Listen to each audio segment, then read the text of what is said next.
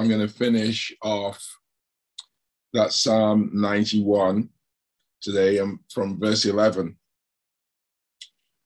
For he will give his angels charge concerning you to guard you in all your ways. They will bear you up in their hands that you do not strike your foot against a stone.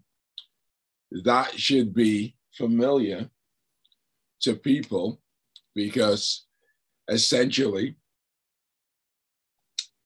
Satan reformulated this in Matthew 6 when he tried to tempt Jesus. This is why it's very important to understand the word of God, right? So that you cannot be tricked, so you cannot be led astray, because Satan tried to lead Jesus astray by reconfiguring this word against him.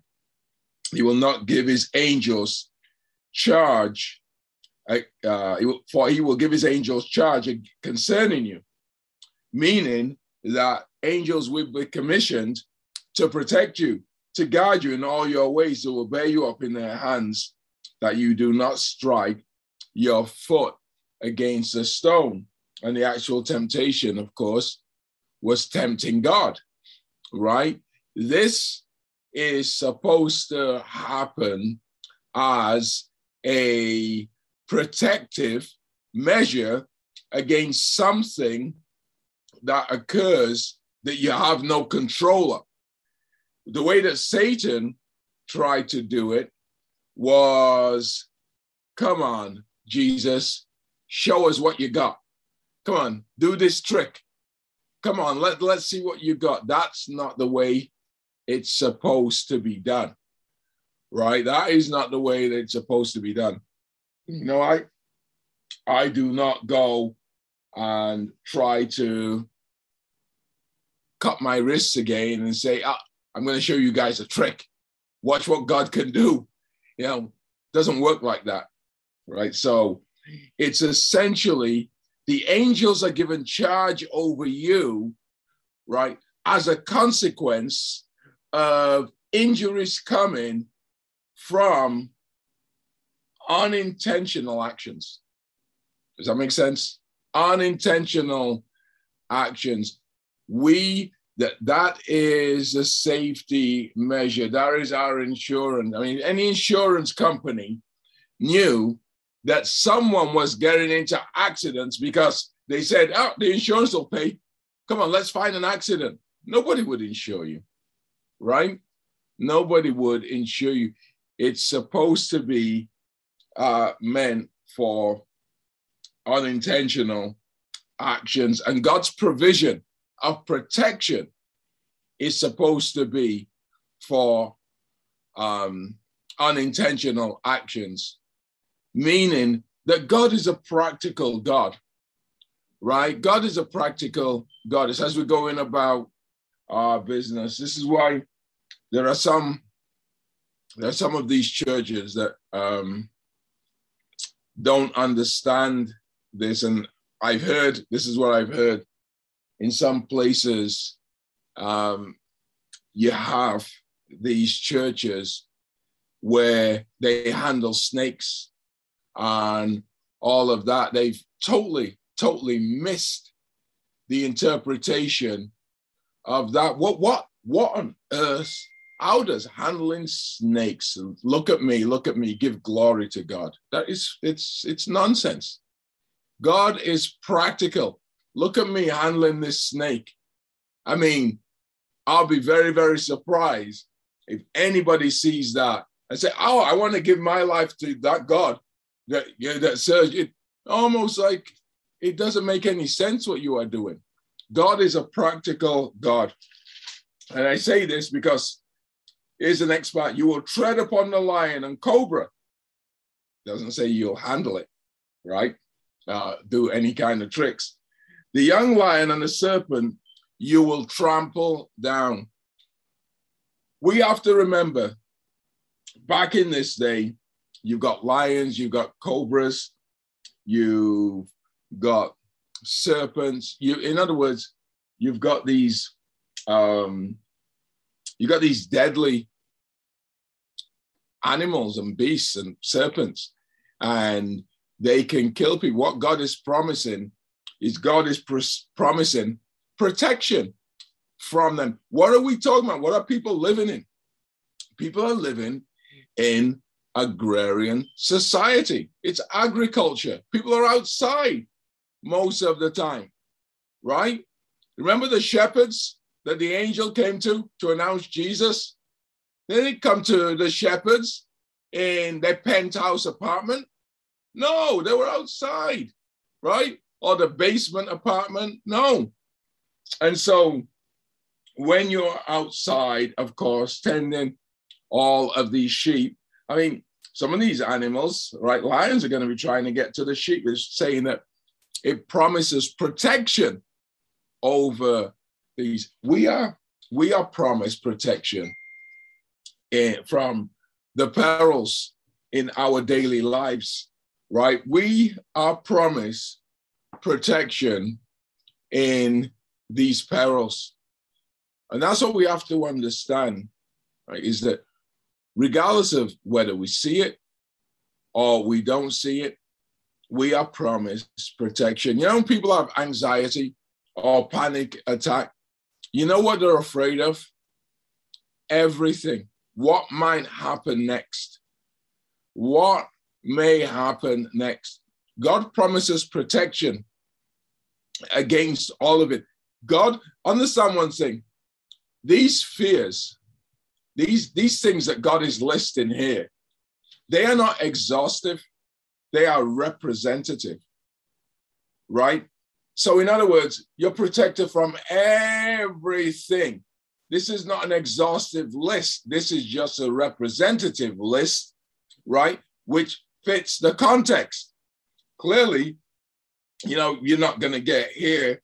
You'll be protected from a speeding yellow cab in Manhattan, right?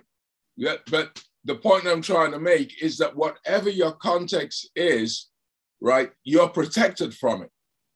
You are actually protected from it, meaning you don't have to fear anything anymore in your head. No mythical fear.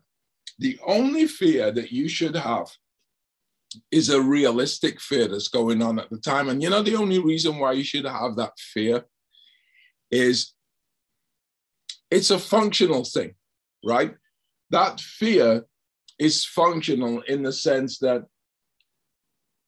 if I see a car that's coming out of careening out of control towards me, the functional fear is this I have a sympathetic nervous system, right, that secretes adrenaline into my body.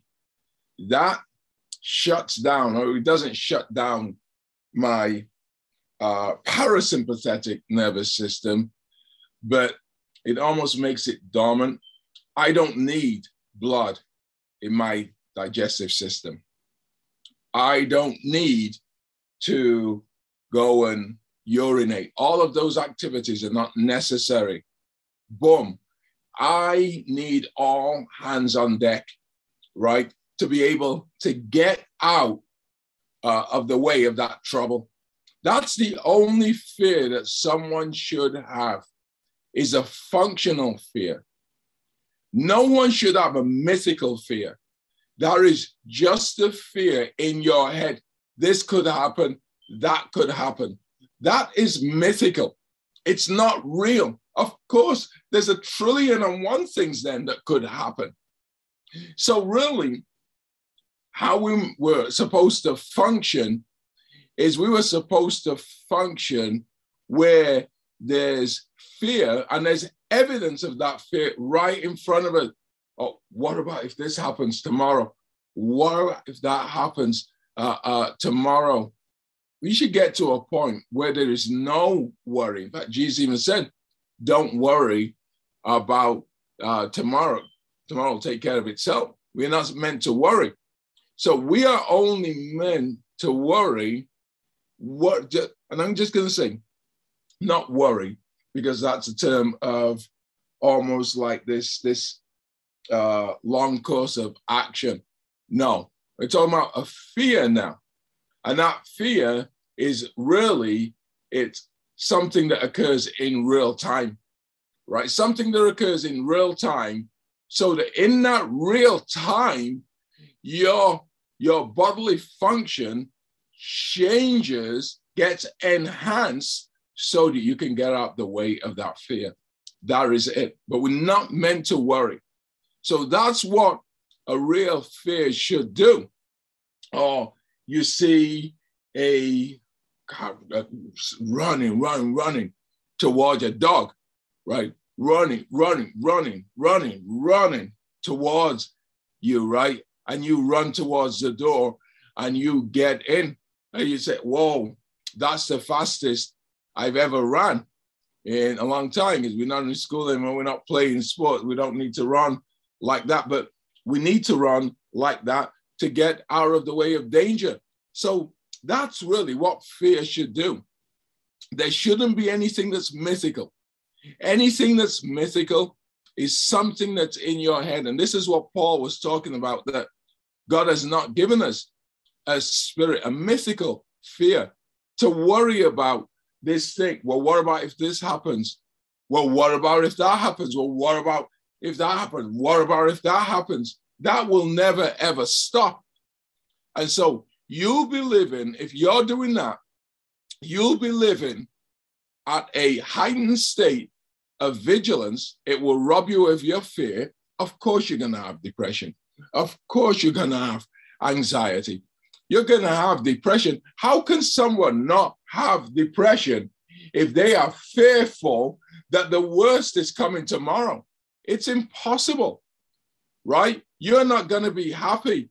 That would be almost be as silly as saying somebody's wet and dry at the same time. How can you be happy if you are worried? You can't. It's only one or the other. One will, will one will negate the other, right? If I fear, if I am catastrophizing, right? Oh, catastrophe is coming tomorrow. If I am doing that, there's no way. How, am I going to be happy about tomorrow? It's not possible, really, because the end is coming. You know, remember, I remember so many people. I kind of, I tapped me on the shoulder. Remember the Y2K bug? Oh my word, doom and gloom. Oh my word. Oh, it's coming. It's going to be over tomorrow. It's going to be over tomorrow. Well, did any of those people? Those people had terror on their faces. Terror on their faces.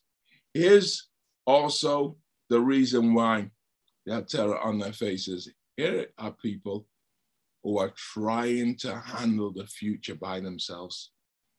This is why this psalm says we need God. We need God to handle it. You will tread upon the lion and cobra, the young lion and the serpent you will trample down. We do a teaching in Mark. We'll get to this because it talks about uh, stepping on serpents and scorpions and all the network of the enemy. There's a reformulation of that in the Gospel of Mark. But listen what he says in verse 14 because he has loved me, therefore I will deliver him. I will set him securely on high because he has known my name. This is what God is talking, saying about us. He will call upon me and I will answer him. I will be with him in trouble. I will rescue him and honor him with a long life. I will satisfy him and let him see my salvation. And so the purpose right, of this psalm is for someone to be able to say, you know, if I've got God for me, who can be against me? And I need not worry about anything. I can have a fear, that healthy fear. And that healthy fear is something that occurs in the moment that my bodily actions can do something about. A healthy fear, right, is seeing, and we've all done it, seeing somebody uh, brake, the brake lights go on, right? And us also starting to brake, starting to slow down, right? Starting to slow down our speed so we can avoid an accident, right? Those are the kind of fears, but understand how they work. They work in real time. What we are not supposed to do is put those fears now into overtime, right? You put them into overtime, you're talking about worry. You're talking about worry because now you're talking about that could happen, that should happen. And really, you're not doing anything. All you're just doing is living in a, a, a heightened state of vigilance. That is all. So clearly, somebody who's doing that, why would anybody be surprised to have high blood pressure and all of the stuff that go with that, right? Because the fear that I'm talking about, right, it's only supposed to be going on while the situation is going on. And then boom, I'm not supposed to be, right? Like when I'm off the road, for example, I'm in my office. I'm not supposed to be in my office at a heightened state of vigilance, waiting to slam on my brakes. That would be ridiculous. But many, many people are worrying that way, right? I am supposed to be given whatever could happen, whatever may happen. God's got that. And it's God that gives us that peace that transcends all understanding. Yeah, of course, we hear bad things happening And the news, right? We hear bad things happening. They say that there's many people now that avoid crowded places because of COVID, lone shooters. I mean, the list goes on and on and on and on and on and all of that. But what we have to do is we have to give those fears to God. Nothing should change. If something changes, it's robbing you of the abundant life. It's robbing you of your peace. It's robbing you of your joy. It's robbing you of that quality life, right? Life is not about quantity, it's about quality. Scripture says, uh, Christ said, I came to give you life and life more abundantly. You know, it's the supernatural life. And so, what this psalm is telling us is that in Christ, we should be living not naturally, but supernaturally. Why would we worry about something that has not happened? Why would we worry about what could happen? Because if we are going to get into the, there's millions and millions and millions and millions and millions of possibilities millions of possibilities. In fact worry can just consume your life. And somebody that worries what they're doing really is they've taken the task of taking on doing all of the, the protecting of themselves for themselves and people that do that, you typically find, yeah, of course they have insomnia. I mean, when I used to, I remember it was horrible at one time going to bed because I'd go to bed, I'd fall asleep, but almost as quick as I fell asleep, I'd fall back awake. I would just wake up, really. And then it's back and forth, back and forth, because I know that the thoughts that were just going through my mind that kept me awake. You have to cast your cares up to the Lord. It gives you a peace, it gives you a joy, it gives you a just a, a such an incredible sense of well-being. I now I fall asleep like you wouldn't even believe. I remember a time when I used to take melatonin and it still didn't do any good. Now I take nothing and it does the greatest good because it's a different attitude now. I, I'm not trying to bear the burden of carrying myself. And that's what Psalm 91 is essentially about. And that's why Satan quoted it to him. He, he quoted that particular um, um, verse, but he was, it's really the theme. The theme of that was that God will take, the theme of this psalm is that God is the one who's protecting you. And what Satan wanted Christ to do was to tempt God by saying, Oh, you'll be protected. Oh, look, if you're the son of God, his angels will take charge over you and will protect you. Uh, Jesus, of course, he retorted that you do not tempt the Lord your God. And we don't. All of these things in this psalm are said as a consequence of us finding ourselves in a situation, right, where we need to tap in to those resources for protection and even that fear in the moment.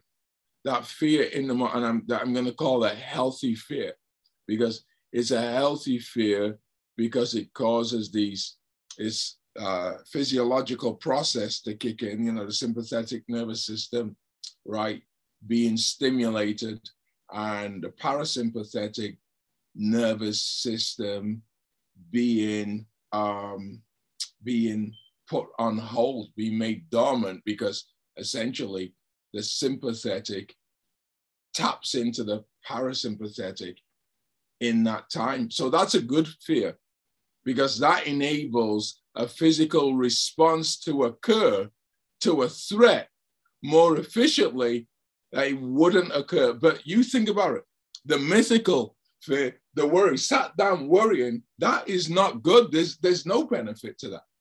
There's peril to that. As I said, the high blood pressure, there are numerous different uh, uh, uh, health issues, including cancer, you know, including including uh, cancer, and I had stage four cancer, and I don't doubt that what precipitated that was uh, partly due to stress and worry, right? And so, um, and many, many, many uh, digestive issues are uh, due to um, are due to this worry. And so, when we understand that we don't have to worry about anything, when we don't have to do those hypothetical in our heads, well, what about if this? Well, what about if that? Right? Because God's got it. When we can say it doesn't matter, that changes your life right there. That changes your life.